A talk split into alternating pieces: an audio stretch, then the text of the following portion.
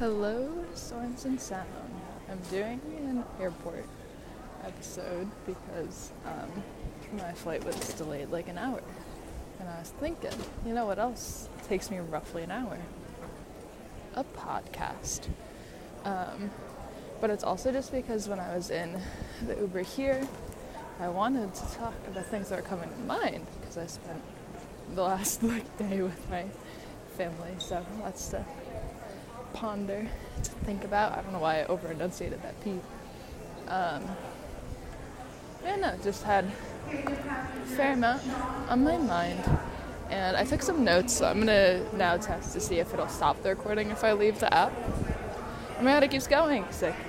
Just because I took notes, so it's nice to know that I can um, do this. Sorry, I'm trying to find a quiet spot in the airport, and when I began this journey, it reminded me of like years ago. I used to watch um, the Vlog Brothers, uh, John and Hank Green, but um, one of the episodes that like has just stuck with me for some reason for a very long time um, was the one where John was in an airport. But so I don't know if if you don't know the concept of the Vlog Brothers, is it's these two brothers, John and Hank Green, who are very famous for their own reasons outside of this. But they started a YouTube channel so they could send each other like a little video diary that's like I think the, the time limit was either under three minutes or under five. I can't remember quite what it was, and I feel like it might have been different at different times. But anyway, John had to record his episode, and he was spending like the whole day in an airport essentially. And he had tried to do this thing every day where he spent a minute just in the quietest place he could find. And so his mission was to find the quietest place in an airport and was just kind of talking about how like inundated with the sound we just always are and it was just interesting and then it's since then been interesting to wonder the quietest place in an airport let alone the quietest place in Newark on a Sunday night. um, a little hectic, but yeah, still think about that. Uh, so, I don't know what. luckily, that's a relative term, so it doesn't have to be quiet, just the quietest. Um, so this is quieter, but would have to scour every place to make it a definitive statement, which I cannot do. So that's fine. And I think I once said that I didn't realise I did an accent in the podcast sometimes. Um, and now I realise that I do on occasion. That's fine. But anyway, um, headed to my gate, if nothing else, because there's also like for a while. I was getting a lot of reels about like airport behavior essentially because people are like, oh my god, I'm such a dad at an airport. I get there so early. This, that, and the other thing. This hall looks fucking crazy busy. Um, oh, we'll see. But where is this going? Oh, but like going to check on um, your gate to make sure that it's like there, and then going and getting food or doing whatever. Um, I very much do that. I very much like the first thing I do is immediately find my gate. it's kind of funny, but also it seems like the um, like NYU Welcome Weekend was this weekend because I've seen a couple of people wearing NYU Class of 2027 shirts, which is interesting. Um, but yeah, so anyway, I got that airport bed act on me. I don't know why my phone cut me off and it started blasting music, but that was scary. Okay, I don't know why it keeps cutting me off. Um, but it doesn't matter because I a particularly annoying group. She has a. Oh no! I'm holding. Um, so I picked up stuff from my grandma's house that was left for me because I had always wanted like my papa's um, UPenn mugs because they always just like framed the kitchen hanging over the counter, um, or not hanging, but like sitting top it music so this so overstimulated in this airport. Why are they playing so much music? Because otherwise, this would be a quieter part. So I guess they just want everyone to ruin the vibe everywhere. But at the I guess some medallions that hung outside the, um, or in the. Wow, it's really consistent the whole way. This is an airport. Why are they trying so hard to make it so loud? I really wish they would stop. That's brutal. But I found a smooth, different smoothie place, and I found my gate. Um, oh, my gate is downstairs. That's interesting. Um, but anyway, so got those things. Well, my friends gave me a little, little plush stuffed animal um, for what's for my birthday. And so the little stuffed animal guy, it's a mushroom, is sitting in my mug and he almost fell out. Um, the one qualm with it being simply the quietest part is that there's still people. So then the waiter effect resumes because they would all be presumably nosy Nellies. Um, but anyway, so I have like a much, I have a pretty, so my grandma's like a great storyteller. She always, that was something that came up a lot, mostly to like people's chagrin to, in some ways with what was being talked. I'm just gonna sit on the floor and hope nobody yells at me. Oy. Maybe it's a little loud. I don't know. Anyway. Um, but I think this is a good balance between nobody listening and not being too loud. We'll, we'll find out. I'm also using the mic, and I think I figured out how to do some background muting stuff on um, GarageBand, so maybe that'll help too. But basically, she's a great storyteller, but she, ten- she had a tendency to like talk about everyone else in her life and tell their stories and like things that she had witnessed and kind of what she drew from these little instances that could speak about someone's character.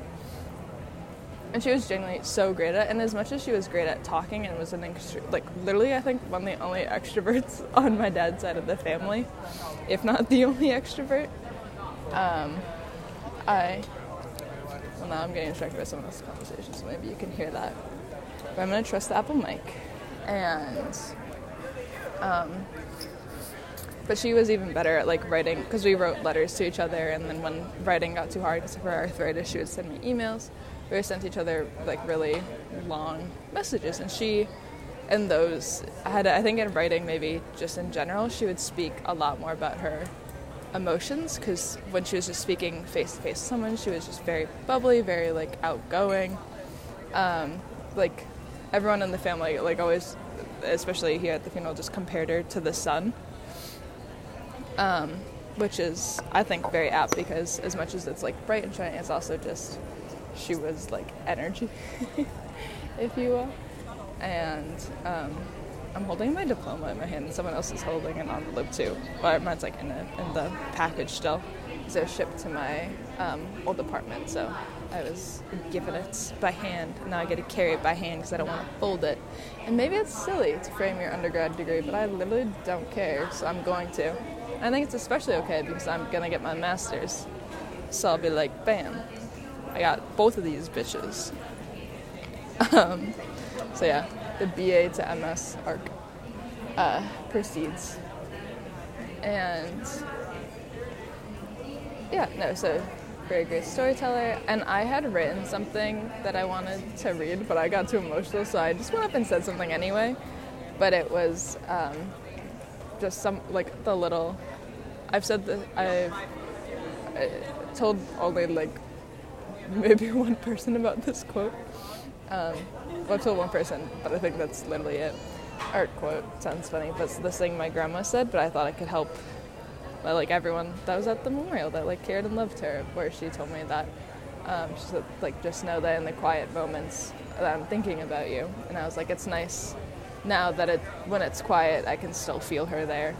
because that's where I always found her before, so where I can like continue to find her kind of thing.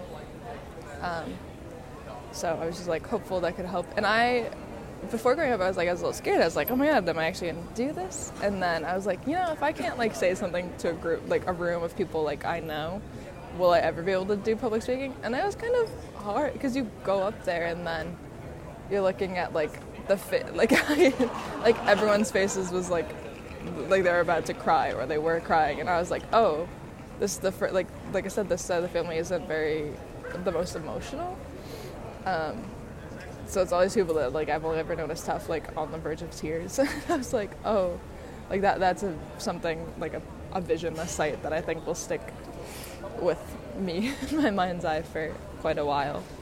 And was something that I just didn't expect somehow. I was like, oh, like I'm just gonna see like their normal like smiley face, and then bam, so sad. And I was like, oh, that's why I just ditched the, the writing because I was like, I, I can't do that.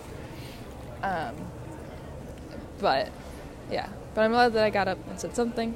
And some of my cousins were like, oh, I really liked what you said. Like, I appreciate it a lot. So I was like, oh, okay.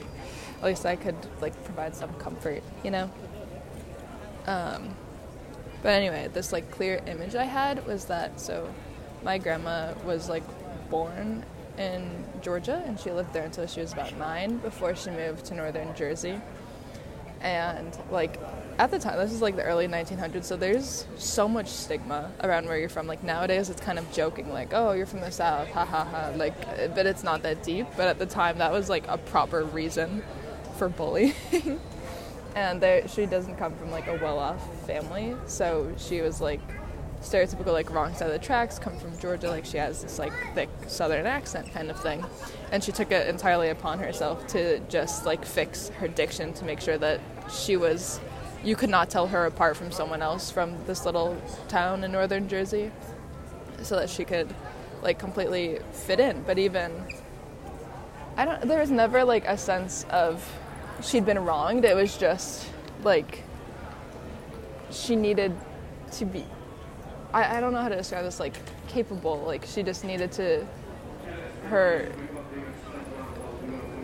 because there, there was no like desperation behind it. There was no fearful. It was more just like always like I can do this attitude that I could like feel from her, and it was more just like it's something similar to this thing that I feel in myself, where I'm just like very certain of who I am. And I think when you're very certain of who you are, you feel a need to communicate that very clearly because you understand and you don't want anyone else to misunderstand. And I think when you're like she was able to communicate that clearly in one place, and now she wanted to be able to adapt so that she commu- could communicate it clearly to like anybody. And she did that, and she just became the most like fluent in a way in just connecting with people. And I think that's part of where like my desire to just know people so fully comes from. Um, and she had such individual connections with every member of the family, even if they could be a bit like estranged in their own way or just like a little far, just very much doing their own thing. But at the same time, that's kind of the life that she wanted to leave for people, and she like was so proud of the fact that the whole family was all over the country, and was like, even though that's hard, that like, oh, your all your children are gone, because she took such pride in being like a mother, and she was like great at it. Um, but she would always like send email, uh, like I said, like send emails or send letters or cards to everybody, and always like make sure to see them whenever she could, invite them to everything. That like she was such a great like care giver, um, but she wanted everyone else to not have the burdens she did of like having to navigate class, of having to navigate like belonging in a way. And that's why it's kind of, I feel like that's probably related to why like my dad and his brothers grew up like around the country, like they moved a fair amount, as well as like for Papa's work. But um, I think that when you've lived in a lot of communities, and I've talked about this before, where you've like if you've lived in a lot of countries also on a grander scale, then you're able to like fit in more. You're able to navigate. You're able to find these parts of life. But I think she probably did that just so that my dad and his or my uncles could figure out um, how like just it'd be second nature to do the kind of mutation that she had to artificially perform in a way. Um, but her whole life, she just kind of like had to keep going and like keep up appearances so that she could always, and not appearances because that feels like false, that feels like a lie. But she was always doing what she could to tell the truth, and it was just whatever she could do in any community. So she eventually became like the kind of woman where she just like always looked great. She always knew the right thing to do, the right thing to say, the right thing to wear. And it was just like at the heart of anything she did, any place she worked, any community she did, was a part of and was just always like very big force to be reckoned with, but never in a way where it was like unkind or fearful or came from any kind of negative place. It was always just like, this is who I am, and I've just always really admired that about her. Um, and yeah, so also there's people standing right near me, and if they're listening to me, then it makes me really uncomfortable. That's okay. Um, anyway. What was I saying? One second. Oh, but there's like, so I've also just been thinking about like some class stuff generally with that. Um, because I feel like with me, it's kind of hard to. Oh god, there's so many people sitting right fucking next to me.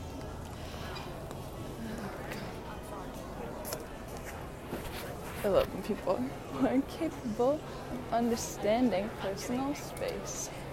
Um, so I'm gonna stand with all my shit now. But um, yeah, I feel like it's just kind of hard to tell with me, or maybe it's not just like outright like I don't.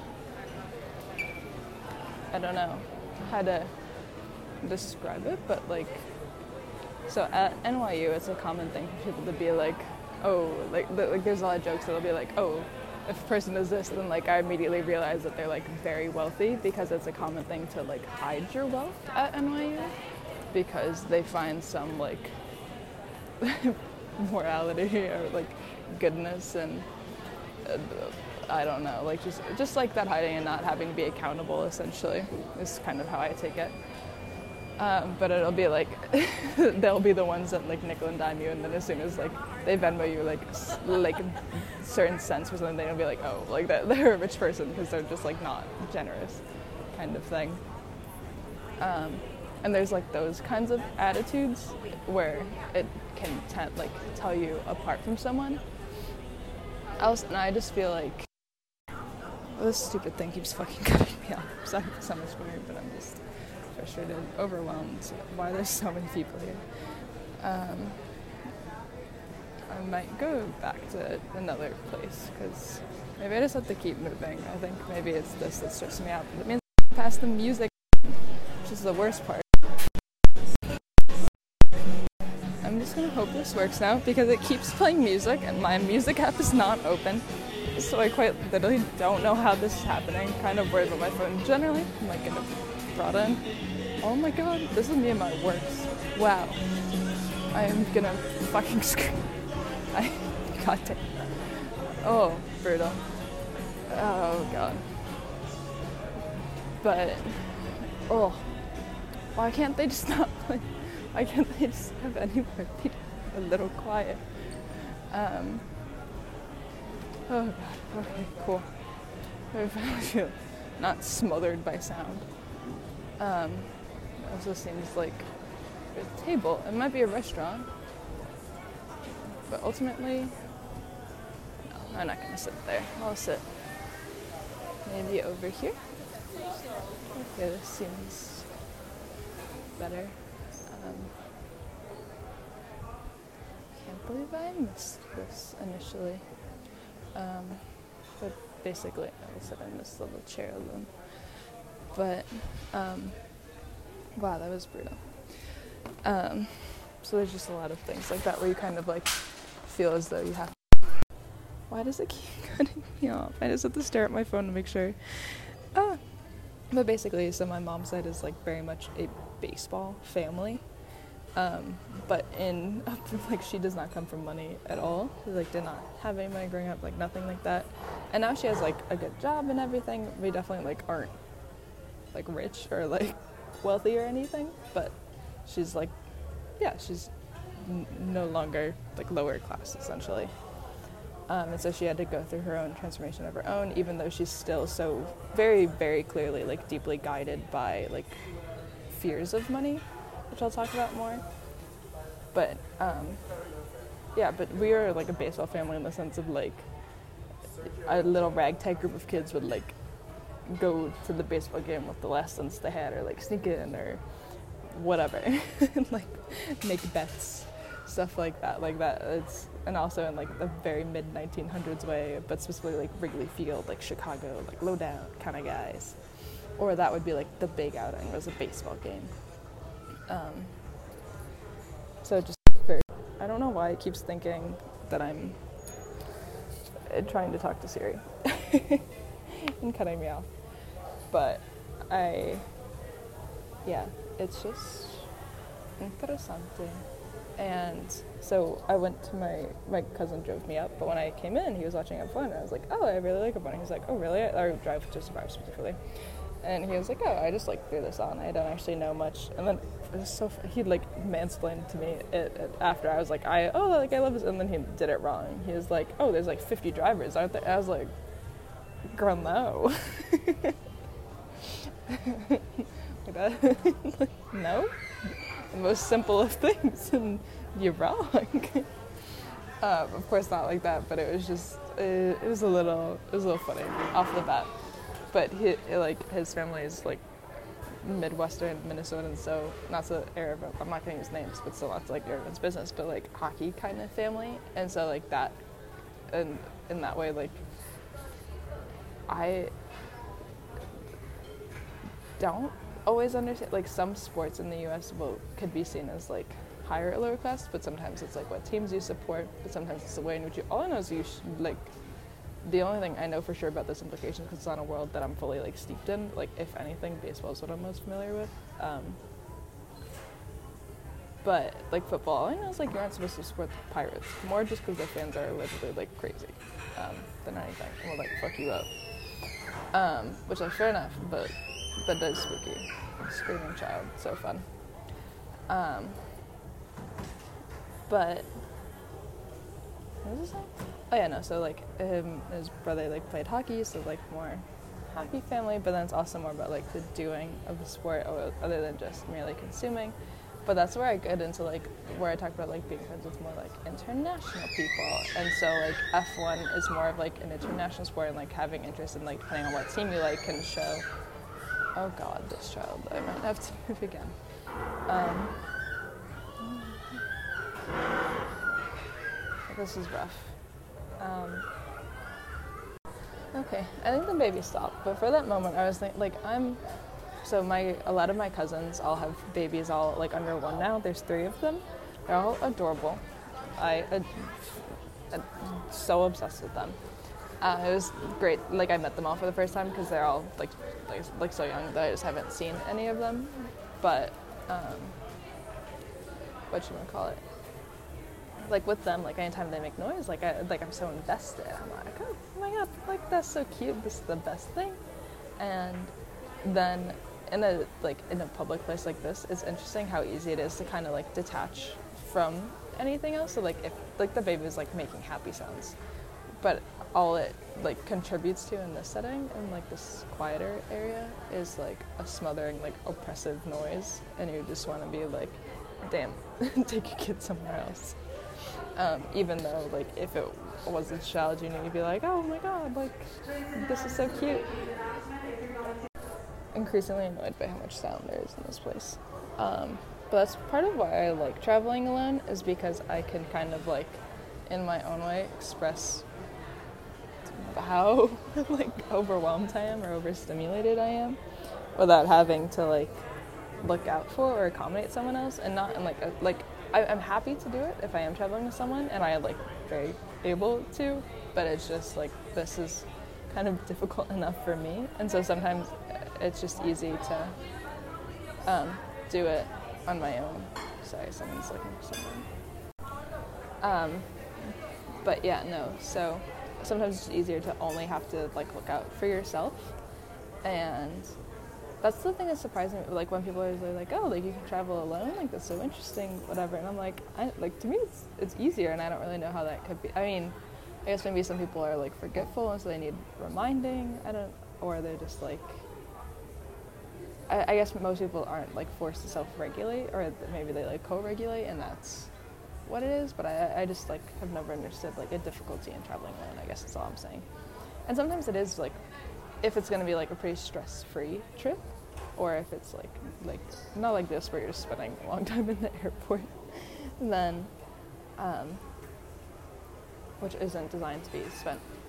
You aren't meant to spend many hours there. It's a liminal space. It's meant to be transitional, like train stations or anything where it's transit oriented would be um, a bit weird to spend a long time in. That's something that um, my friend and I experienced in Japan, where like we sat in from a train station and they like have like noises for entering and exiting. We were like, wow, you would go insane if you stood like sat here for long enough because it's meant to be like personal, and like comforting for every single person that's going in and out. But like it's just for in and out. It's not meant for staying. And it's interesting how spaces like designed for that can be so uncomfortable. Um, when stationary. And on the one hand, like that makes sense, but it can be at the same time. It's just it's still just interesting to me. I don't know, and like what factors specifically contribute to that. Um, so, experience design, baby. um, actually, let's say so. Yeah, no, like sports is signifiers of class, but then in the international or like national sense. Oh my God, the child's back at it. Um, but just like in no way, even though, like my my cousins are definitely like on the wealthier side. um, like all of them, I'm not gonna. Yeah, that's what I'll say. Um, and that's pretty like evident in their presentation, and that they seem like kind of aloof about some things. Um, like not really to any fault of their own, in a way but to not even have like an interest in international sports is one like a pretty American thing, like a very uniquely like self-involved trait, but also that of someone who has been like raised like very comfortably, if, if you will. um, so, so just so I'm, he's like, ah, I just threw it on, but he doesn't even like, they don't even like grasp the implication of like this other I think they kind of like see like American wealth as like the end all be all or the only thing worth aspiring to. And and like fair enough if that's truly what you want, but it's like they don't even like get that there's something else. And it's just interesting that like that, that that signifier isn't something that even like crosses the radar, if you will. And that in a way can like this is something I was like thinking about the other day. So I was in Venchi because I wanted a mango gelato. I'm nostalgic. Um, but there are these two kids, and their parents were friends. The kids weren't friends. Like the kids got along, but they weren't like friends. It was clear that it was like the moms were catching up, kind of thing. And everything they said was like very neutral tone, and it would have just like sounded like if you don't understand language, it just sound like very like civil conversation, like between friends. That everything they said would have like some implication of like wealth and how well they were doing. Especially about like, oh, like I tried these tennis lessons and like the Hamptons, or I tried these this trainer or whatever. And you could tell that there was like such a deep battle, but they like it sounded so neutral, or you could tell, uh, or I could tell maybe I guess so, but just based on the content. But as much as I said like said those things with a tone, they they were completely neutral, like jovial, and it just like it seemed like a genuine expression of like, oh, this thing but it, uh, based on reception, you could tell that they weren't interacting with it. They were both giving blank statements to demonstrate status. And the kids, like, all they hear is tone. So they're like, oh, everything's fine. Like, we have ice cream. They're like running around playing a little bit. It's really cute. Um, but I feel like you must be pretty emotionally stunted if you grew up in a, like an ultra wealthy home. And um, because this is like what your parents care about, like regardless of other things, um, or maybe sometimes particularly because of other social identities. Like if you are a woman, if you are a person of color, if you are queer, then you have to like fight even harder to be like considered wealthy, regardless of how much money you have.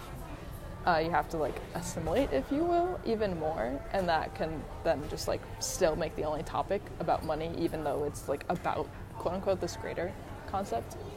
Um, and so these kids, they, they seem a little dumb, a little aloof.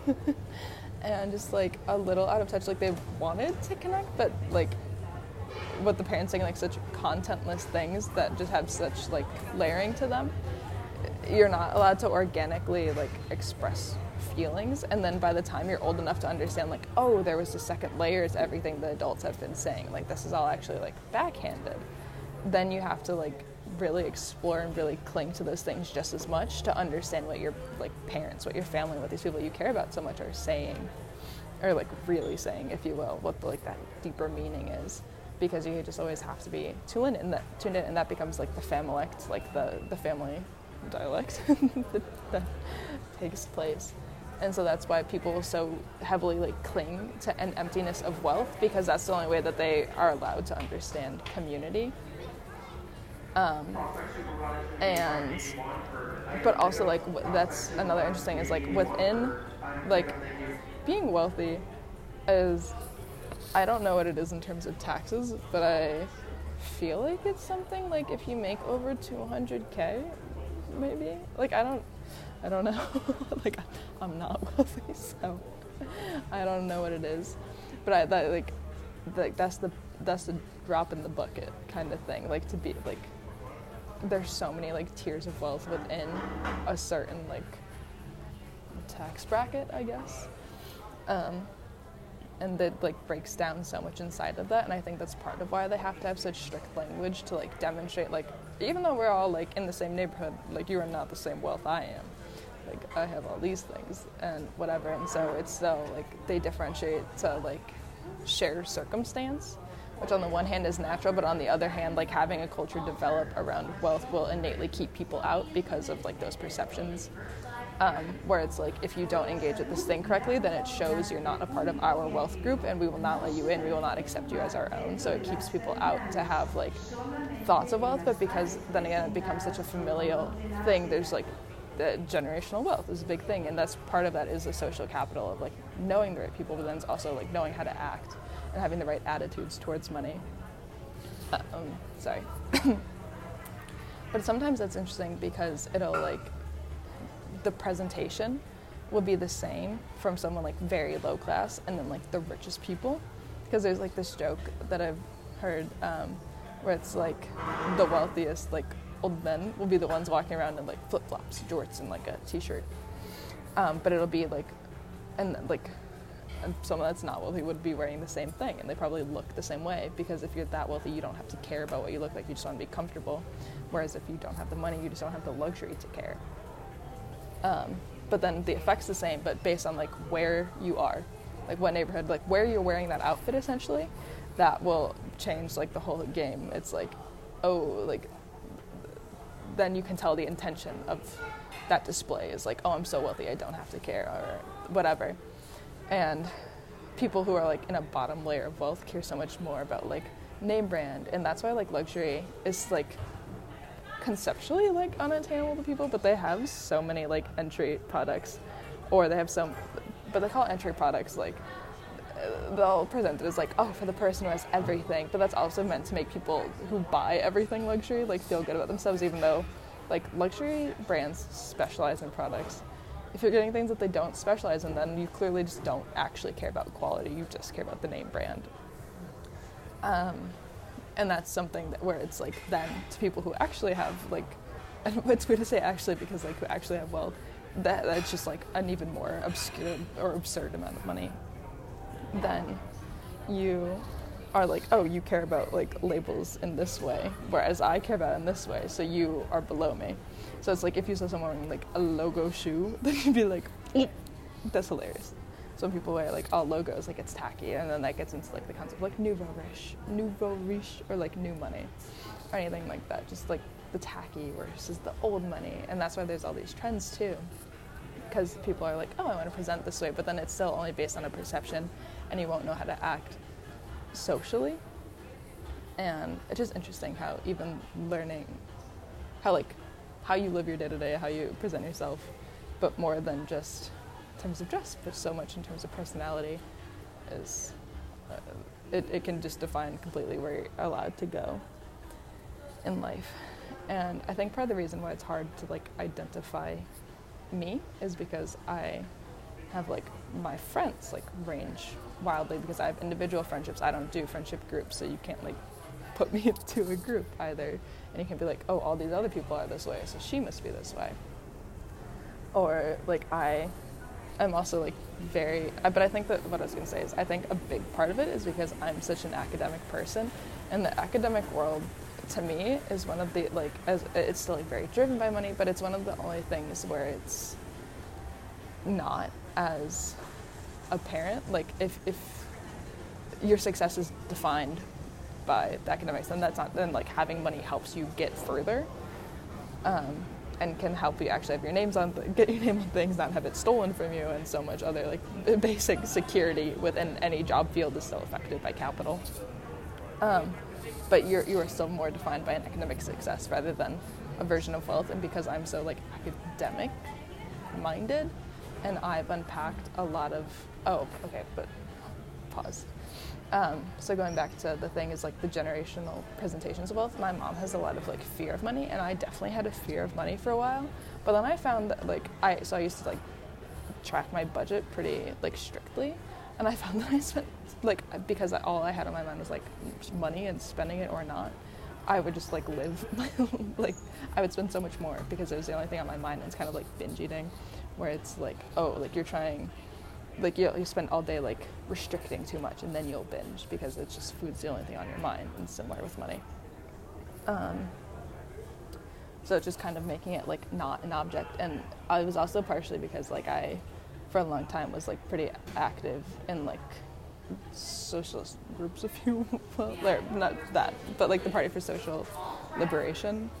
I literally don't even remember at this point but like in high school and then like I canvassed for Bernie and I just like was very big about removing my identity as a consumer because it's also the idea and I think that like also makes it more difficult for other people because I don't like feel a need to like keep up with trends to like have people associate me with certain groups and like I also have my own sense of style and I I mean I'm always viewing this through fashion because fashion is like my one of my main like core academic pursuits interests um, like sociology of the body, everything like that is like my that's my bread and butter. I love it.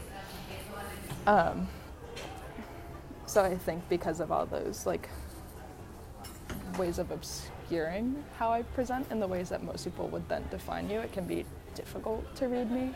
Even though I'm sure like you, if if someone was like pressed guess, like they could do figure out whatever.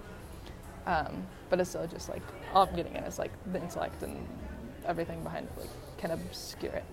And unpacking my identity as a consumer and no longer like being guided by fear of money means that I'm like a lot more loose with it. So I'm no longer associated with like my mother's former like lower class, if that makes sense. Even though there was also times like growing up where we very much did not have money, like the 2008 like financial crisis, my mom lost her job. We struggled for a long time because my dad didn't pay child support and like hasn't for a very long time. Um, she tried to go to court, but then that cost so much money, especially because we were in different states, and so she just kind of had to like deal with it. And it was like it was hard, and so there's a lot of like genuine like trauma and fear that's my own generation's, even though like I think it was definitely amplified by her fear um, from how bad it was for her in her childhood. But I just don't want to like be guided by that or fear it but it's still like nonetheless like interesting because it's the structure of seemingly like I mean, of course, on top of other like social groups, social identities, um, it's like a main structure. Um, even though there is like, it, it's shown time and time again that people will like betray um, class for other social groups. It's still notoriously prevalent. The guiding principle in how we structure other forms of oppression. So I think it's important to understand. But that's why economics is like very important and interesting. Is like I, a lot of people that study economics are kind of like greaseballs sometimes. But some of them, it's I think that's why it's fun when economics is like when there's an economics and philosophy degree. And that's where you can get a lot of like cool work done, I guess you could say, um, or a lot of like pretty interesting forms of understanding, but I kind of prefer to still just come from from my way, my way of the highway. Um, but I also just got a text. I didn't see what it was in time, but maybe I'm getting an update about my flights. No, it is a scam number. okay, cool. Um, anyway, I think my numbers data was recently released because I keep getting these weird things. I'm like, hi, it's this person. Is this you? With all this weird capitalization. And then I just block them now. And because I just don't care. Um, so, yes. But, yes, so the kids not only being able to emotionally engage in one thing after being emotionally stunted makes you cling that much more to like facades of wealth. Um, but that's the same thing everyone does in their own way, so them doing it doesn't really do anything. It's just the things that you cling to that then defines it. Um, academics is like a slight removal because there's a questioning of identity and definitions of success. And generational unpackings as well as like your own unpackings and understanding how they also intersect and what kind of like complications that could enable. Um, and yeah, I don't know, but I do think I just feel so much better now. Like whatever it says about me, I don't really care. Um, but I just feel so much better now that I don't like live controlled by money. Like I still obviously have like limited funds. I still know how to budget. But because I'm not like freaked out about it constantly, it's like uh, I this is gonna be I'm gonna sound wooey when I say this, but I truly believe like money comes back to you because it's just like if I like like splurge on something that like I got myself a birthday gift and then like I got uh, this is a little silly of an example, but then like I got money for my birthday from like some of my like relatives, which is very nice. Um, so then it like certain things like pay for themselves. Um, and then yeah, like I got money back from my taxes, and I, after like I went on, I like I had saved up for a trip that I did after graduating, and then I was like, oh, like I'm still gonna want to like make more money after this, going into my master's. There'll be a year where I can't like do a lot because I want to like be committed to it. Um, even though I'm hopefully to work in New York over the summer, I kind of well I have to, but um, I'm still like oh like hope I can make more money back and then I got my tax return. So I was like oh like I'm, this is to make the start of the summer like a lot easier for me and stuff like that. Um, so I just yeah very much believe that like it's kind of like just also a spirit of like being generous too is like if you like do things for people like don't do things with the expectation that it'll come back to you and don't be like just like being able to accept something being like so genuinely just like wanting to be generous because I think everyone I, I guess this is just my general philosophy but I think everyone like wants to be generous and they're just like because everyone wants to connect they all want community so they all want to help each other out. Um, but genuinely just doing that um, is I think a very natural thing and everyone just like has their own fears and feels like that's why they can't feel like they have to look out for number one kind of thing because they've been trained to think other people will but I think if you just think like everyone wants to just look for the best oh my god someone this gate definitely just got assigned um, and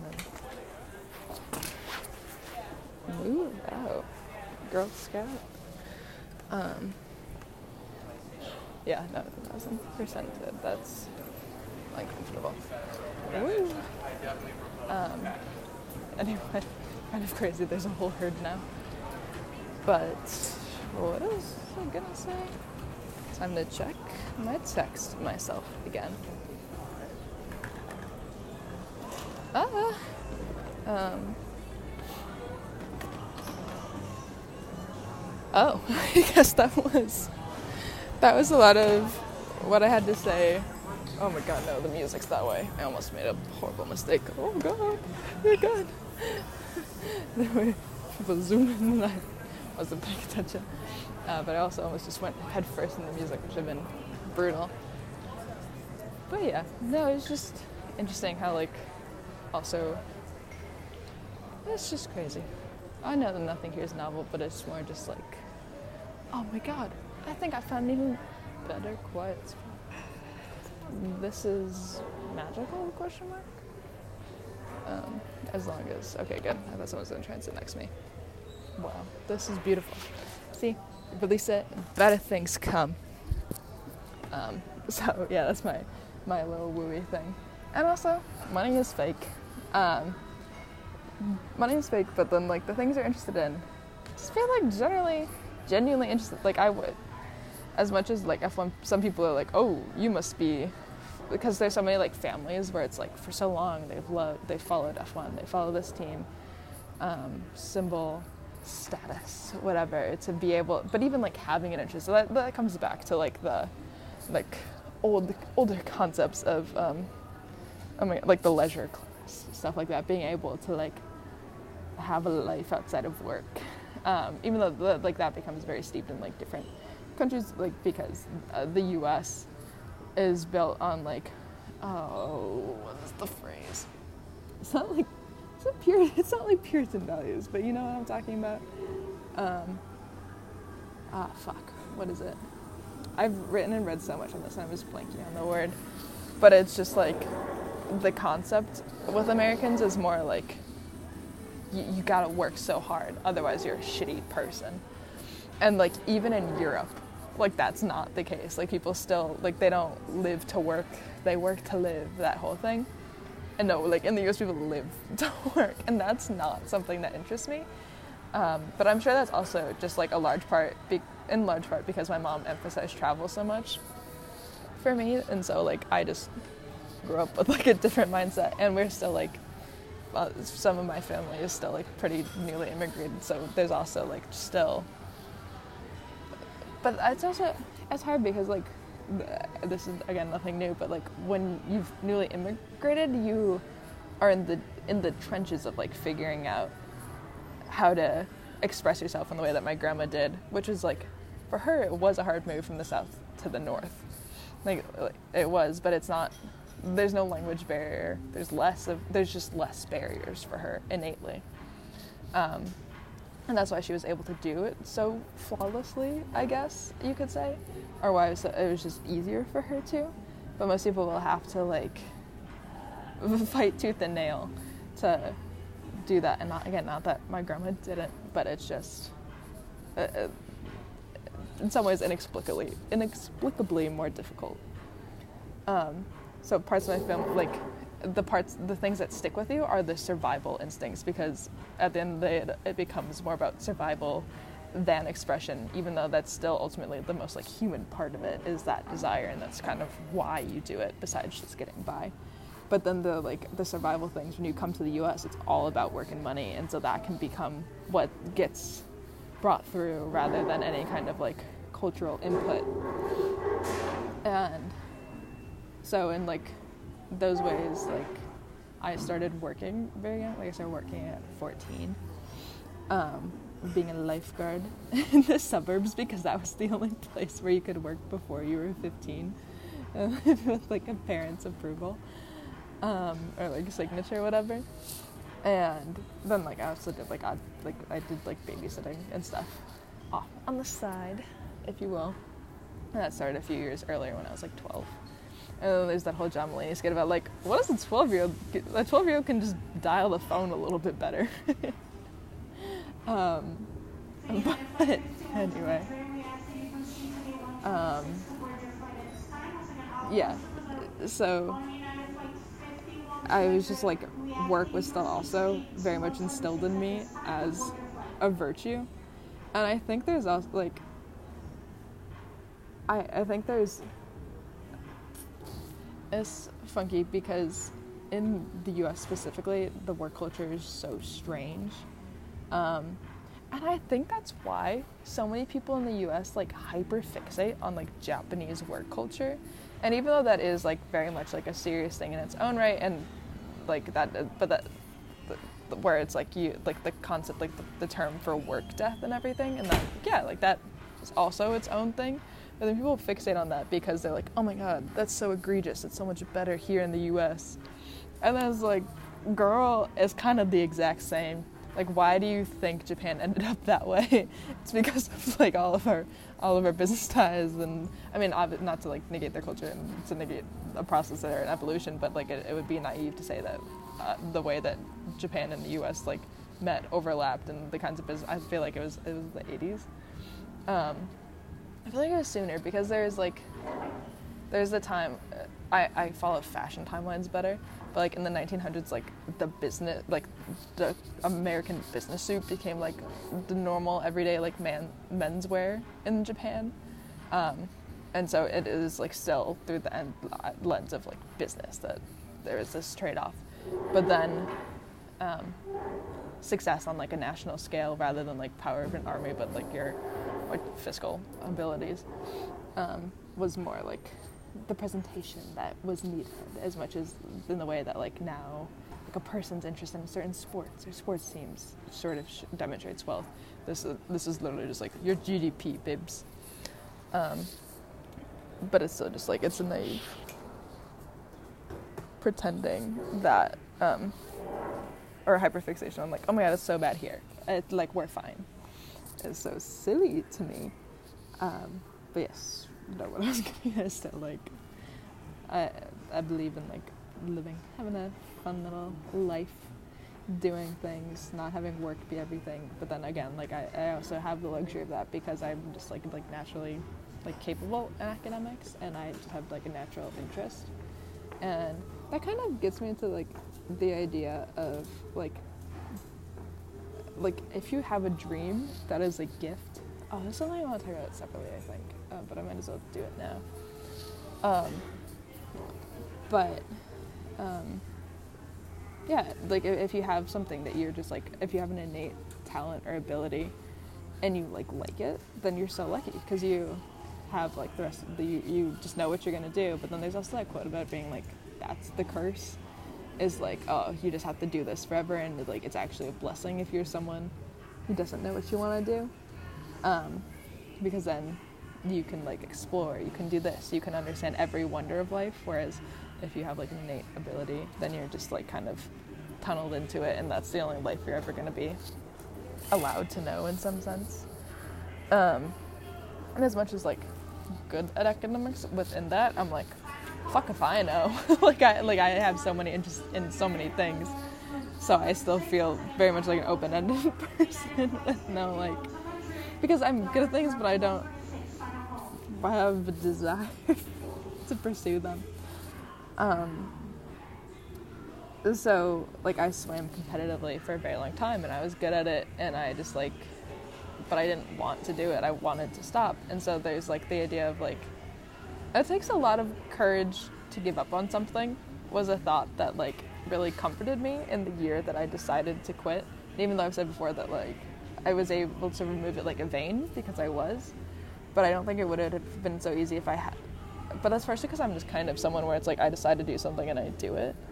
Um, but I don't think I would have been able to decide to quit with like my whole heart if I hadn't become comfortable with the idea that like it take like you have to like it's a brave thing to give up to like decide that like there's like the, the whole sunk cost thing where it's like oh I've put so much time into this I might as well finish it but sometimes sometimes you just don't have to.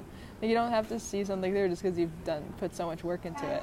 And I think that's like again also related to relationships where it's like you put so much time into it and then this person does you like absurdly dirty and you're like, but I know them so well. This thing's crazy. But then it's like this fine. And but that's also difficult because it's, it's also just like about your emotions. Like oh like no this is hard because this is hard. Um, but for some people it's literally about the work and like for me that's not how i operate but there's so many shows where they'll be like oh i like turn a blind eye when he cheats on me all the time because the rest of it's good because we put so much effort into the rest of it. And i'm like oh my god. um, so to me that is very different than like working through like a sing- working through a singular event is something else. Like th- there is something to be said for like effort put into something because it does like mean on some level that you care. Um, so like, like that is something else, but it's just knowing when it's sunk cost, knowing when you're staying literally just because of the effort you've put in, and knowing when you're staying because you want to. And that goes for everything. It's kind of what I'm getting at. And it's like if I stayed in swimming, it wouldn't be because I saw a future. It wouldn't be because I wanted to. It wouldn't be for any reason other than like I'm good at it and I've done it a long time. And for me, that's not reason enough to do something that's empty. That's just like demonstrating wealth without understanding why you care beyond oh my parents like do this thing and it's also somehow in a lot of ways like like i said where even when like social identities like overlap when you are like in a position of wealth and just trying to like continue to aspire to that in some ways uh, there's a tendency to like erase like culture further again for the sake of assimilation because especially like in the in the west very specifically in the us um, again because it's such like a weird case. Um, not and it's also it feels so harmful to say harmful to say it's a weird case because there's such like an impact and it is like very violent like it, it, it's one of the truest forms of violence possible like our class system um, wasn't it? Oh yeah, no, but it's an erasure of culture just in the same way that like whiteness is, where like whiteness expands in order to um, like keep itself powerful. so it's like how like the Irish and Italians weren't considered white, and now they are white. But then, like being Irish or being Italian is like less of a like there's less value on the culture because it's all just contributes to whiteness, and that's why it's also so different in America versus Europe because people in Europe are still like, oh, we're so different. This is so diverse we have a European, we have a we have a Spaniard and Italian. This company is so diverse, and that's because there's still like are very real tensions in the history, still like a lot more rooted more closely.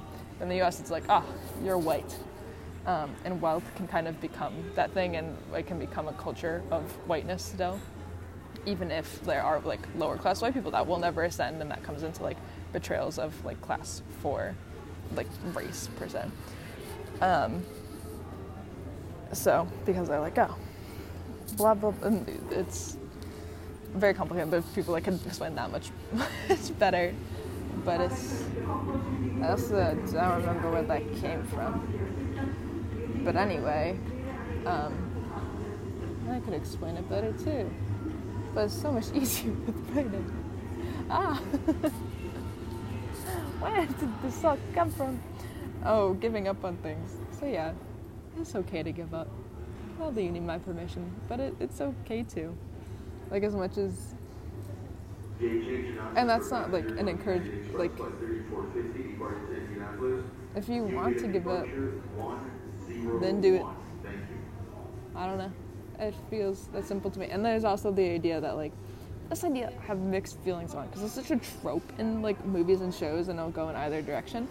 But it's like if it was meant for you, then like you'd want enough that like this wouldn't be discouraging. But no, it, what I, all I'm trying to do is like say like if you want to quit something, like that is okay.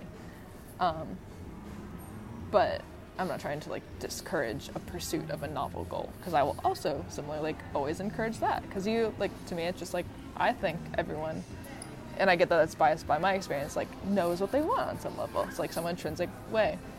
Um, I also kind of want to go to my gate again to check on things. Um, so I might do that. But, um, blah, blah, blah. Where is that going? Oh, yeah, but I hate that because I just hate when it's applied to like relationships because to me, just show me you want me or like tell me, like do do something. Make it explicit because otherwise I won't know. Um, and, and that, that's not because to me that's like a two person deal and if one person's like playing hard to get then that's not like that's not being like oh it'd work out if it should have that's like girl you give me a sign that i should stop trying and i was being respectful like that like i was being respectful and you're saying oh it wasn't meant to be but no no try again ma'am um, so yeah, just a little funny. Um, not the music again. but now I feel better, especially because my phone sucked. Um, doing the in and out thing. I was sitting for a while, it was quiet, could speak, communicate, hopefully more clearly. Um, yeah. So, yada yada yada. But, I don't know. It's weird. And so, strange. I literally don't even really understand my own class status. I'm so like I I don't know what the fuck going on. I'll just not like I don't know what my dad does. I don't think he has a job anymore. But he's also getting old enough to retire, but I don't know. he can't. He's just a little. Oh, I can just look at this. Oh, yeah, can I just go to London Heathrow, please? Please? um, late aircraft. Cool. Gate change C72. Oh my god. Okay. But what was it like? Oh yeah, like I, I literally stoners in my class, and I'm also at the age where like now I'm gonna like do my master's and get my own job. So like, and as much as I've also like almost entirely, or yeah, very like majorly supported myself through college. Although my mom like did set savings fund for me from like when I was a little kid and always, regardless of how much money she was making, would put in the same amount every month, and like helped put me through college in that way. I I do still have a fair amount of debt. uh, she, I'm just so grateful for that, and I always want to express that. Um, no, there's still debt. There's still this, that, and it, because you have to have a heck of a lot of money to not have debt from NYU, even though I have scholarships and whatever. But like paying for rent, paying for that, this, that, and the other. But I'll be like entirely on my own, and then I don't have any like properties. I don't have any. However else people get generational money. um, so it's kind of like my own status at some point, and I do want to like build that for myself. But I also like this is something where I don't know how people will like take this, but I just want to have like my only goal because I don't care about consumer identity. I don't care about these presentations. I find them interesting because I think it's important to like deconstruct and understand the violence that our like current economic structures impose on people. But like I'm just a little academic dude. I just want enough money that I don't have to give a shit about whatever. So I can just study the things I want to study. like I just want enough money so I don't have to worry about any thing like that. I don't care about those presentations. Um, and it's like kind of weird because I'm interested in studying the effects some like some of my interest is in unpacking that as it relates to fashion and why I find like luxury brands so interesting. And luxury brands are so cool, so interesting. But I prefer heritage because to me that tends to more heritage brands. I talked about this briefly before, I think. Um, I'll definitely talk about it again at some point. But um, just like pretty innately, like capital is related to fashion, expressions of it, form of art, art. Oh my god. Okay, slide. So there's just another flight here anyway. Gotta keep walking. Um, oh yeah. Life's crazy. I don't know anything in this world other than I just want enough money to not care. I want to keep making my friends regardless of their background, just based on who they are, without negating the fact that where they come from has contributed to how they are. I don't want to, like, I don't believe that should ever limit a person to only become as far as a single social group because we're all not only not only do we all have intersectional identities, we're more than the sum of our parts. So it's like, ah, you know, want to unpack social identity stuff when it comes up, want to understand it when it's important. and I want to limit. Word. Okay. Slip. Life's crazy. Oh my god. Oh, but like nepotism baby stuff. Nipple babies are so funny. Like also, I guess that's, that's part of what comes with like the where I'm like, oh, I'm on my own now, and all the nepotism babies are like, I'm on my own now. And then there's also the social capital of like, people know your parents, bitch. They're gonna do things just to know your parents. Um, but oh, there's something else I wanted to say in relation to.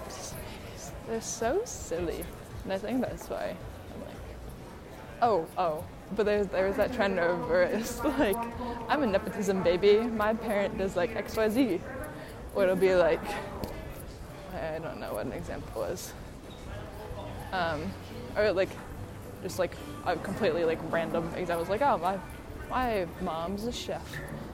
I'm a nepo baby because I get good food, like something like that. Um, it's more just like the perks of something about your parents. Um, but like from normal people, and so it's kind of like we the way of like nepo babies thinking that their families are normal people. but back to my quiet spot. Um, but not a quiet place. I haven't seen that movie. It is not. I haven't seen it, so there's no comment on if it is good or not. But it didn't look good, at least to my taste. So, um, so I'm not gonna watch it. But I also don't like scary movies, so definitely biased. But we all are. Um, but that's not an excuse or a crutch. and, oh, my nepotism baby thing is that my nana's a silly lady, but she had to travel for work a lot because she worked um, for the U.S. government, or yeah, she did. For the Justice Department, um, but doing accounting things, I think.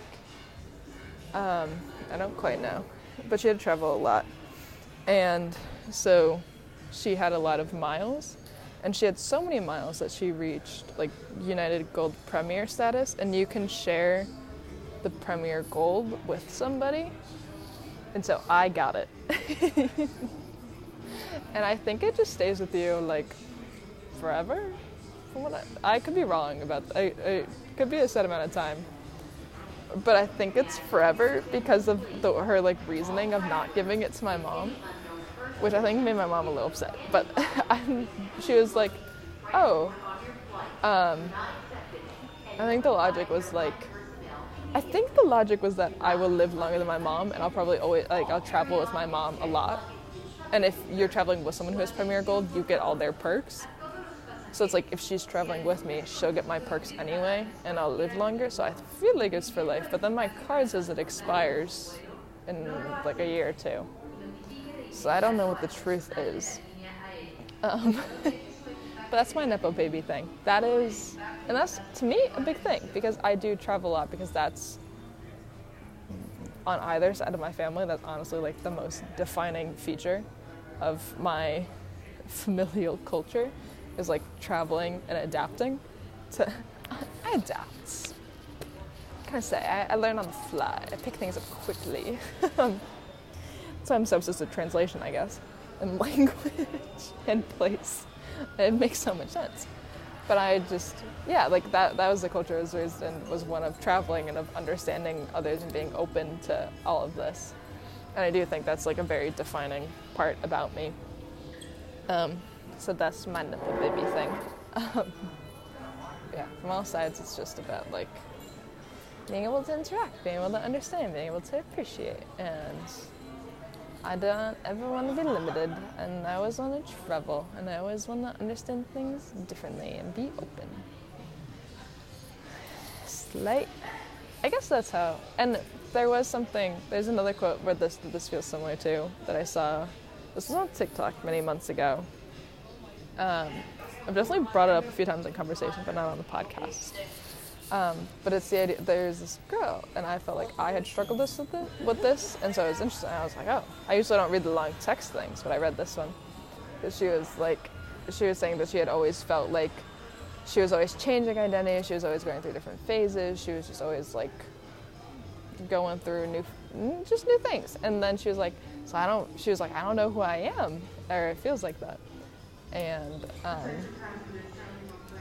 the therapist was like, well, maybe that is who you are. Someone who's open to life, open to new experiences, and just wants to know more. I was like, you're so spot on. That is who I am. Um, and I was also, it was brought to my attention that I'm also kind of lucky that I'm able to so over rotate into all of my like interests that I'm able to do things purely based on like, oh, like this sounds fun. That I'm able to be hedonistic because at the end of the day, I know what I want all the time. And what I want isn't always consistent, or it could like seemingly not follow a single stream of thought because I'm like open to just anything that, like I said, piques my interest. Mm, but then, it like that over rotates in like outwardly inconsistent identities, and that's why I felt like I was never able to box myself, or why it, I always felt like to others it appeared as though I was like all over the place, and not like, and I'm like, no, I just have like a lot of different interests, and to me that's what made sense.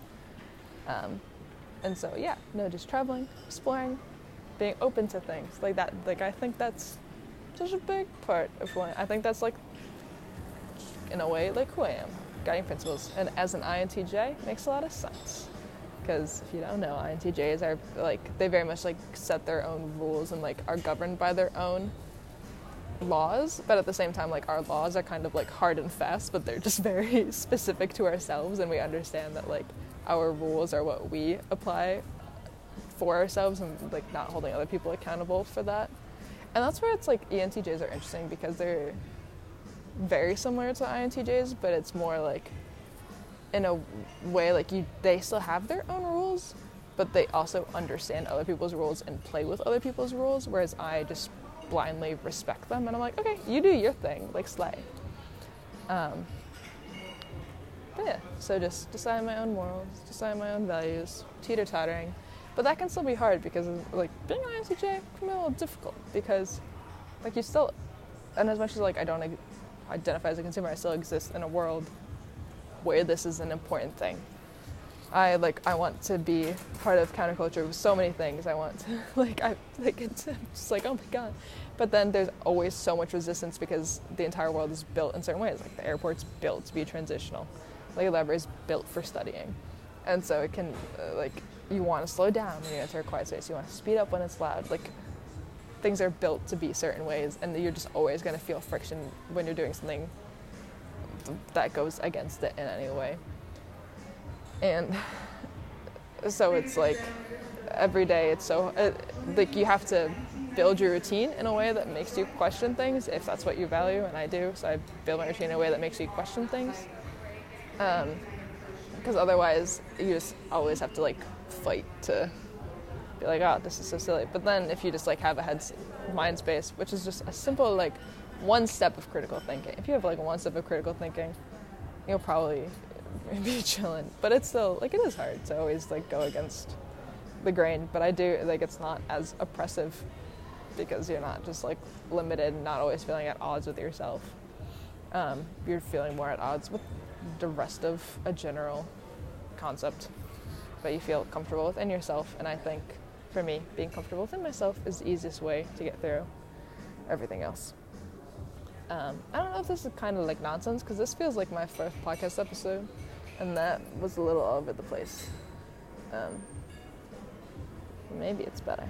I don't know. Maybe I'll stop talking now. um, yeah, I feel like there's still more I want to say, but I think that's just because I want to think about my grandma. I want to talk more about her, or I'm trying to like blow off steam from all those feelings that I'm having. Um, because also, like, I got through this weekend. It was a little hard for me in some ways. It was also really nice, and I love seeing the babies, and I love seeing my family. Um, and I'm like hopeful that I will still see them in the future, and especially because one of my cousins like found out that I like love the restaurant scene, if you will, in New York. We had a, like long talks about it, whatever, and so it seems like we might see each other over the summer a bit, which would be nice. Um,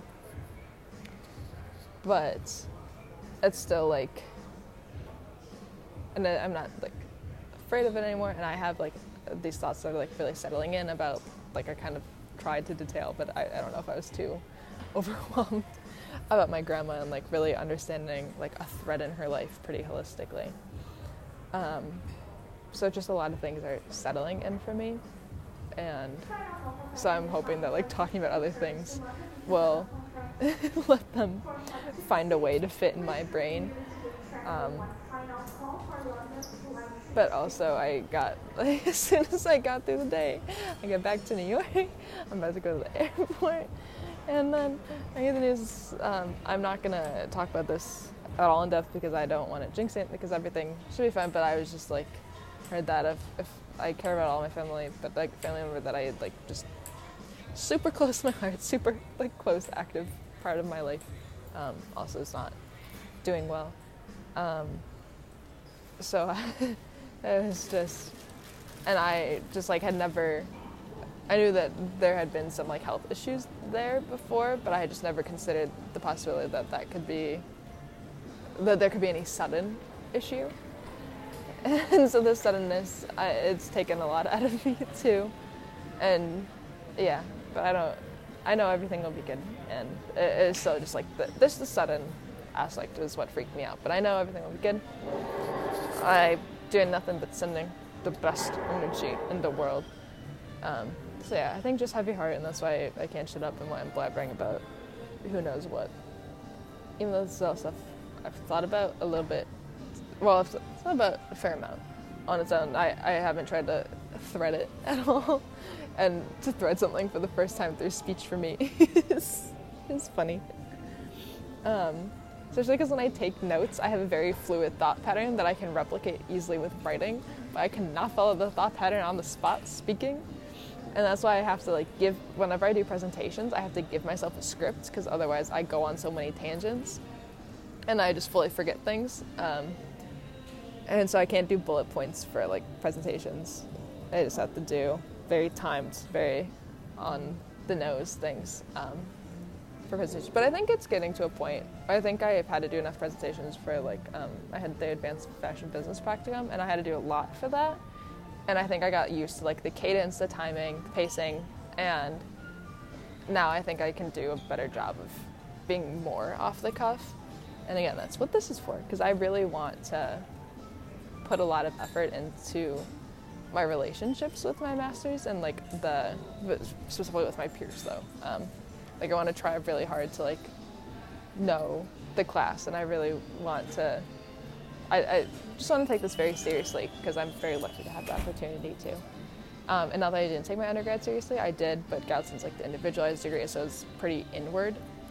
And so I just want to like give into the structure as much as possible. And obviously presentations are going to be a big part of that. And so this is this is honestly as much as it is for other other reasons, right? and expressing myself and everything. And it's helped me so much, like I've said before.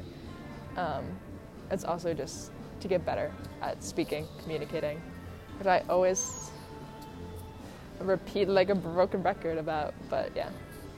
So, thank you for listening if you do. And I hope that these things make sense. I hope they provide something to think about or a way to like question how you relate to things and not to like moralize anything, but it just I think it's helpful to question it and understand like your intent with something because I think living I think one of my main things is I want to live a pretty intentional life. I don't want to let things happen to me.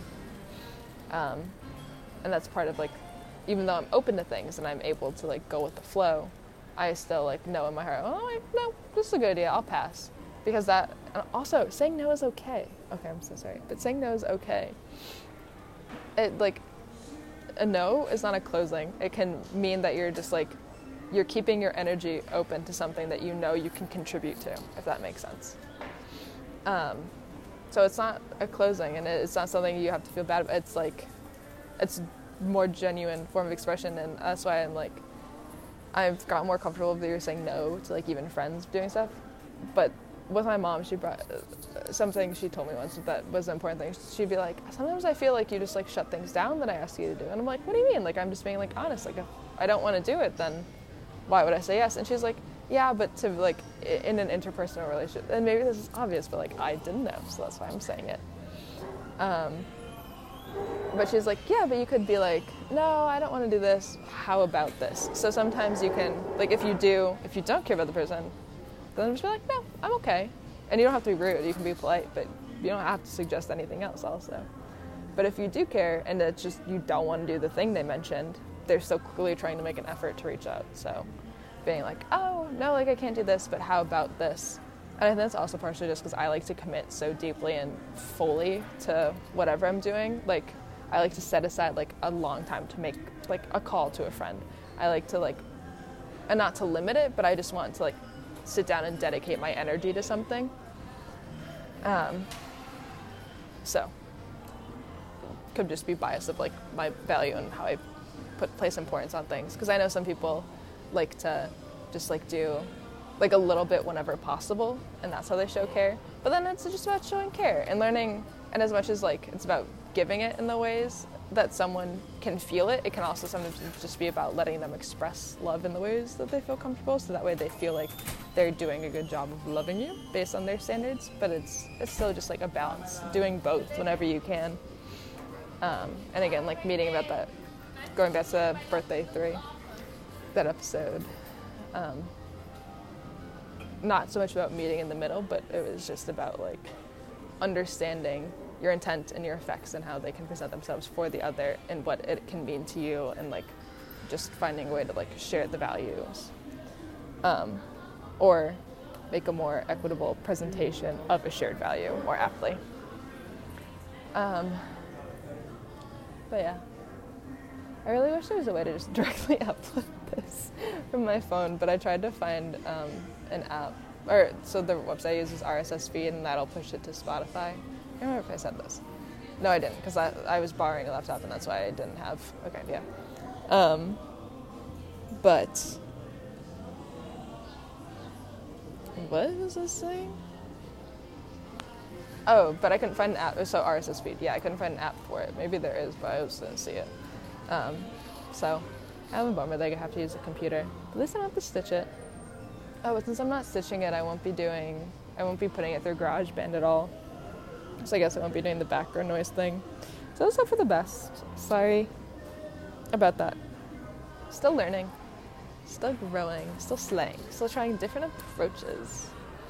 Um, anyway, I got a text from a group chat that I kind of want to check out, kind of want to respond to, and I had some hot Cheetos, which I honestly regret because I'm at a point now where like there was a while where I had to distance myself from processed foods, but now it's not hard to not eat that Cheetos. like I'm good.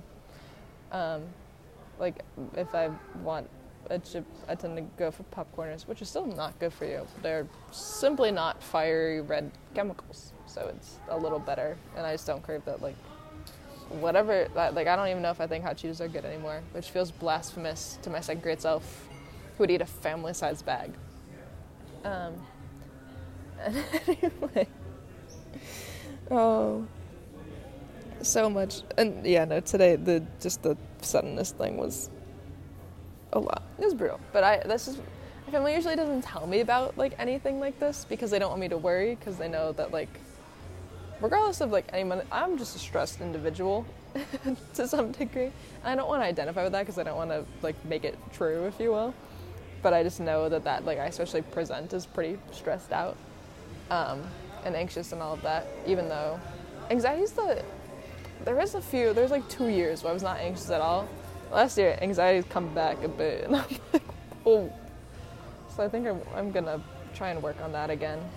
Yeah, I guess I'll make that my focus, um, the anxiety stuff. Um, but they, they just tend to not tell me about things.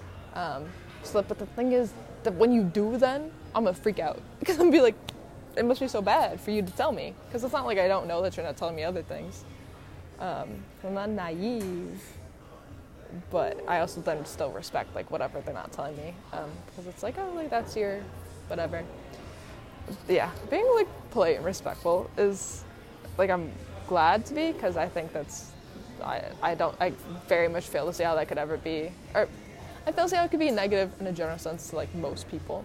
But then it's it'll be like my own family and I can't be like I think it can restrict connection, which I've said before that respect can like hinder a lot of connection. Um, but that's fine. I'm we slay anyway. So just, just handling that feeling, I guess, is all I'm saying. Um, but also, um, but I don't know if you can hear what they ever played, but they were playing. Um, they were playing "Don't Take the Money" by the Bleachers, and I was listening to that like on a loop. Was it today or yesterday?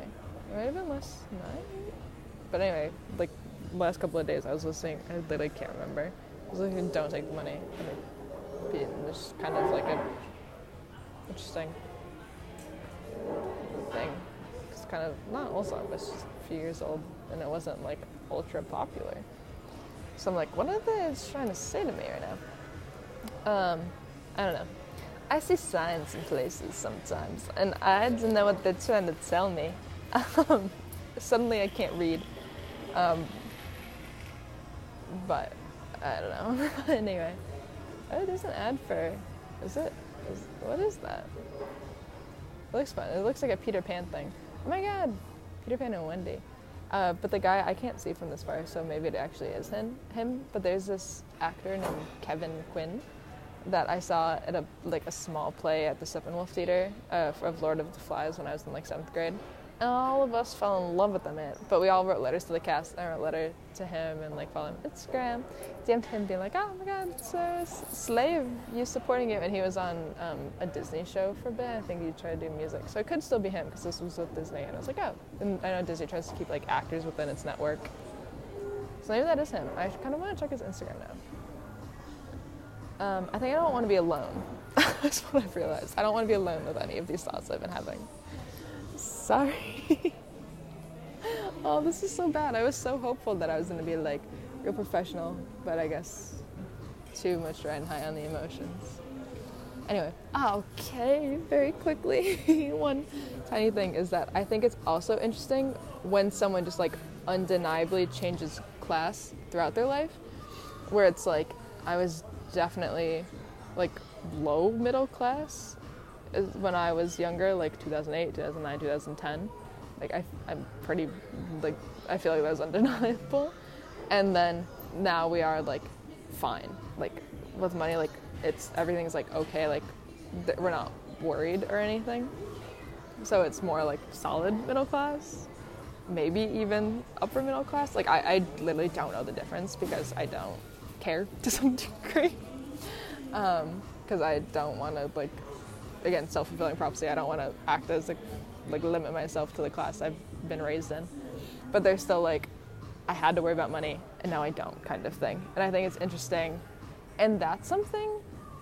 It's just something that's really fascinating to me when you can just see like a clear like change in wealth in a family like pretty quickly and like i have friends or people that I'm close to, where like we've talked about things and I'll be like, oh man, as kids, like we were so scared of money in this way. Like there's all this stuff, and now it's like, not that, like now that I've still like like do a lot of things for myself. Like I'm not, even though I am grateful for what my mom does, like deeply grateful. Um, it's not as though like it's just like oh we can like lean on this. It's still just the mentality change and like kind of like I guess maybe even knowing how to change your mentality around money. I think that might be it. I had, sorry, I hadn't thought of it, but like there's people where it's like you can tell like sometimes they're stressed, sometimes they're not, but it, and it's just like more about their mood and then that's how they present it rather than an actual stress about money. Um, so it's just interesting, yeah. So, and I hadn't thought about how, yeah, heard some interesting things about those kind of scenarios and how like even people could look at you differently. And I never like went through an extreme enough transformation for like people to be like, oh, like you're, you're different now. um, but then I'm also hard to read, so I don't know. Um, but yeah, no, it's just funky, even that kind of transformation, and then being able to then further assess how you relate to it, only because you had to at some point in youth. I think that interesting, interesting point, me. it's not, but I just hadn't thought of it before. So I guess even in that case, I'm lucky for like being okay and then losing all of it and then being okay again. Um, yeah, cool, sick. I found a way to be grateful for a scarring point of my life. That's got fire. Cool. Okay, I'm gonna shut up now. Actually, I love you. I guess I will be stitching this, but this is a quick thought. What I felt important is that, like, I'm walking around. People are gonna judge you no matter what, because they're always gonna try and assess where you fit in, so they should know how to treat you, how to react to you, and in a weird way, that's their own community, that's their own caring. Um, and that's why like it's so fun. Like my grandma, like I love her. But she was very like matter of fact about like anything, and sometimes she would like assign something to it, but sometimes she'd just be like, "You're just that way. You just look like this or like this, or you just have this trait." And people would like lie to you because that's like it's just all showing different forms of care, and I think some of my family like took it uh, a little bit to heart when she would say things about them. Um, but she oh, she like only ever delivered it with love, and it's not like even hard love or like hard truths. T- tough love is the phrase. Um, it's just like she just called it like it was, and she was that. That's it. and that's why like I literally person I trust most in this world, in some ways, was her to tell me like if I look good in something, she'd be like, "You're like." The only reason I think I'm pretty is because she was so certain of it. Like that, like that's it. My my whole self worth and like pride in myself is just derived from her because she, she'll like tell the family if someone's not looking good. so because she needed to to like feel a part of things, to feel a part of community because community was the most important thing to her, and she was very expressive of that, and that's why like being a mother was so important to her, and everything like that.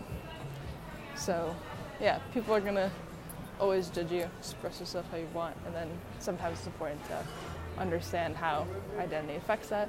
Class is one of many that affects everybody.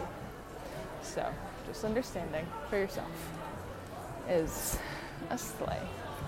And I say that because some lady was looking me up down, and I was like, girl, I don't give a fuck what you think about my outfit.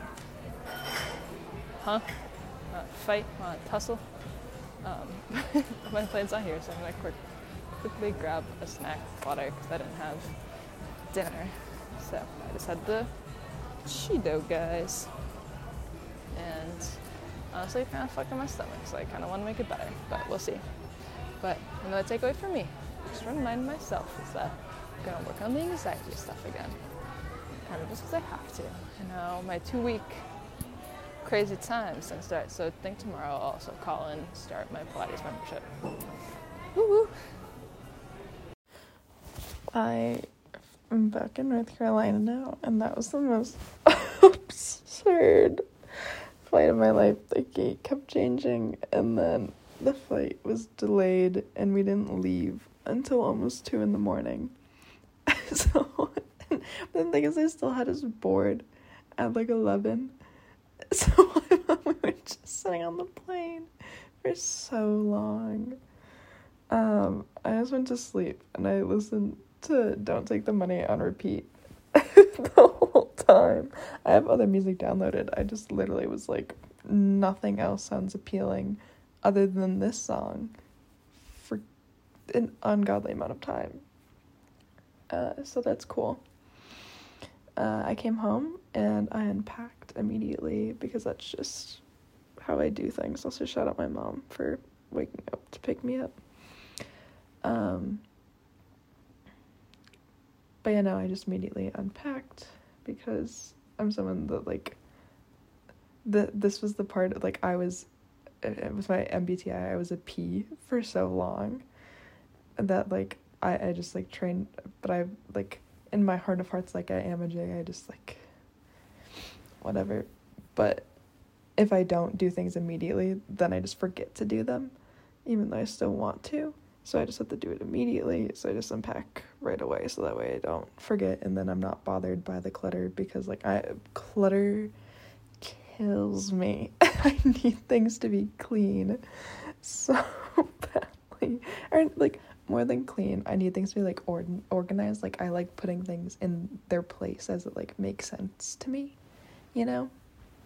Um cuz I don't like um I hate sweeping Luckily, we just vacuum in my house, but at my job, I'd be sweeping if it's the night shift. I I hate sweeping. I don't know why it's it's so laborious to me. Um, but I just had a few like stray thoughts, and I forgot that I wanted to just in general like do like a little catch up, general like few minutes of like oh like just just how I'm feeling, not trying to tie it into anything. I don't know if I should start. I kind of like the idea of ending with it for some reason of like, oh, because I think it's easy to trail off and especially for me to just keep thinking about whatever I said and that's why I keep tacking on things. But if I just end it, it's like a completely separate thought, then it's kind of like a nice reminder to me to like be grounded. um, but I've just I, I so I finished putting things away. I was filing my nails because um, I have like powder um, gels gel nails and you can't I maybe you can cut them, but I cut one of them and I was like, fuck no, I'm not doing that again. That is a horrible sensation. So I've just been filing them down whenever they start to grow. I don't know. This is a learning process for me because I'm I'm new to the gel game. I'm definitely not getting dip again, but I do like gel in general. Um, but yeah, no. So I've been filing them to keep them nice and tidy, and it's fun. It's genuinely fun. It's like relaxing. Um, I had to. It was really cute. So my cat Gray Stripe came in the other day when I was filing my nails, and she was like worried I was hurting myself, so I had to let her like sniff the nail file or the emery board. My mom calls them emery boards, but not everyone like does, and some people just don't know that that's another name for it. So I get used to that, even though it's not what I call. I, like I call it an emery board, but I just have gotten used to saying nail file because other people don't always get what I'm talking about. Um, but I like that I say this. I want to stay true to it. Oh, but something I did want to say to like tie up the other bit, and I said I was like going to, but all I was saying is like I'm also with this. I'm not trying to say that there's like certain presentations you should strive for, and that's why I very much don't cite specifics with these behaviors for them. But there's a few examples so you could kind of get what I was talking about. But there is no goal there is no like goal presentation. I'm not saying you should act this way and that's the right like no, I'm just saying like under I think it's important for everyone to understand how these things can impact their behavior so that you can assess for yourself if that is a behavior that you resonate with because there's so much in life that that's like put thrust upon us that we don't have a say in so i think having the tools to understand and learn how we operate is important. And if I can do anything to help others understand the way they operate in the same way that like I've come to understand myself, I want to do that. And that's kind of just a general thing that I plan to do with the podcast also. But anyway, I've been catching up on a little bit of YouTube. um, and I'm specifically watching oh, I guess I've only got through one, but Nana Florence. I've been watching her for I think probably like five years? No, four years now? I don't know, something like that. But she she has a podcast and she like really puts a lot of effort into everything she does, even though she does a lot of things. So it's like I don't know, like nothing it's not ever quite perfect, but you can tell that she like works really hard and she's I, I just really like her approach to things because they're like for a long time she like she did all of her YouTube videos like with her phone, like shot on her phone. Um, and I think that was just cool because it was still like very well like thought out, but it was still just like doing the most she could with what she had, kind of thing, and like really leaning into a hobby in that way, which I think is really cool. And I think that's why so many people are drawn to her channel and to her videos, even though she's like had a bit of a pause or been on and off with it the last year or so. She graduated, went through a lot of life changes, so it's very natural obviously. she's not someone who's like her job is an influencer. She literally just does this for like fun, which I think is sick. Um, but she's been doing a little bit more, um, or posting a bit more lately, and I haven't been keeping up with her podcast at all. But she apparently stopped doing that for a bit too, and has been back on it. And just thinking about that, I kind of like. I don't know. I I've her like it kind of makes me want to try a bit more with the podcast now that I'm used to the process. Like I think it could be nice to kind of really lean into topics if you will. So, if there's ever a topic or question, but I'd like I like to talk organically about whatever's on my mind, and I'm sure that'll come up on occasion, but I don't know that I could plan super well random topics on my own because I tend to think about like one maybe you could say like quote unquote major thing in a day. Like I, I'll just like run through. It'll be like pretty elaborate and like little, a lot of little divots, but there's still usually just one thing a day that I'll like think of for the whole day. Um. So it just like, I I just wouldn't make as many podcasts as I would like to, um, so, but I don't want to just ask my Instagram story because I feel so silly. Um, but maybe I'll do like a grand reveal, like a big thing, but probably not. So I don't know. Ah, if anyone has any questions for me, please let me know. Thanks. Or topics. Um, but also quickly, I was thinking about Taylor and Joe again because I keep seeing videos of them as if it's not like the algorithm just knowing me well. I say that like, oh, how could they? But the algorithm literally algorithm literally just knows me. She knows me so well. Um, I don't know what that was. I've been GarageBand also. Oh, and I've been like struggle. I did a pretty good job on my birthday of responding to people, but it wasn't the best. And then over the weekend, I just wasn't on my phone much because of uh, the memorial and everything. So, slay. Um, my computer did something silly. Um, so it cut me off. But basically, I was thinking about Joe and Taylor again, and I am. I have not had as many relationships as Miss Taylor, but I've had a couple, and it just like I, this wasn't something I'd ever thought about before before this breakup of hers, which feels kind of wild to say, but it's like I don't know that I do feel like there's I I'm not quite sure how to phrase this maybe but um so so in general with any relationship it's like yeah they stay together forever or it ends. Like that that is simply how it goes. Um an ending could become friends it could mean you never talk again like that like but ultimately that is the this or that. Um but with any relationship but specifically like your early or your first ones that in a way i've talked about this before i believe kind of sets the tone for how like you think a relationship is supposed to go because that becomes your like platonic ideal. And you're like oh this is a relationship. And like theoretically and by theoretically I mean like freud ass shit. It's like oh your parents are the relationship or whatever. But like i didn't really have parents to see a relationship from and that doesn't mean that their distance is my idea of a relationship. It means like I like girl who knows. Um like who knows what that's supposed to look like until I go through it. And then you go through it and then it's like, oh this and then you have to like kind of in a lot of ways like subsequent relationships or if you just stay in that one long enough like when you go through changes with the person then you have to like learn how to relate differently which sounds kind of funky but like on the one hand it's obvious because like different people but so many people will try and replicate just their first relationship and make it play out differently with different people and it's like that that's like you're not seeing whoever you're dating for like who they are you're seeing them for your wish to make that first relationship go a different way. Um, and some people they will play out their parents dynamics or something like that or, but that that's in some ways just as arbitrary as like oh just the celebrity couple that they love.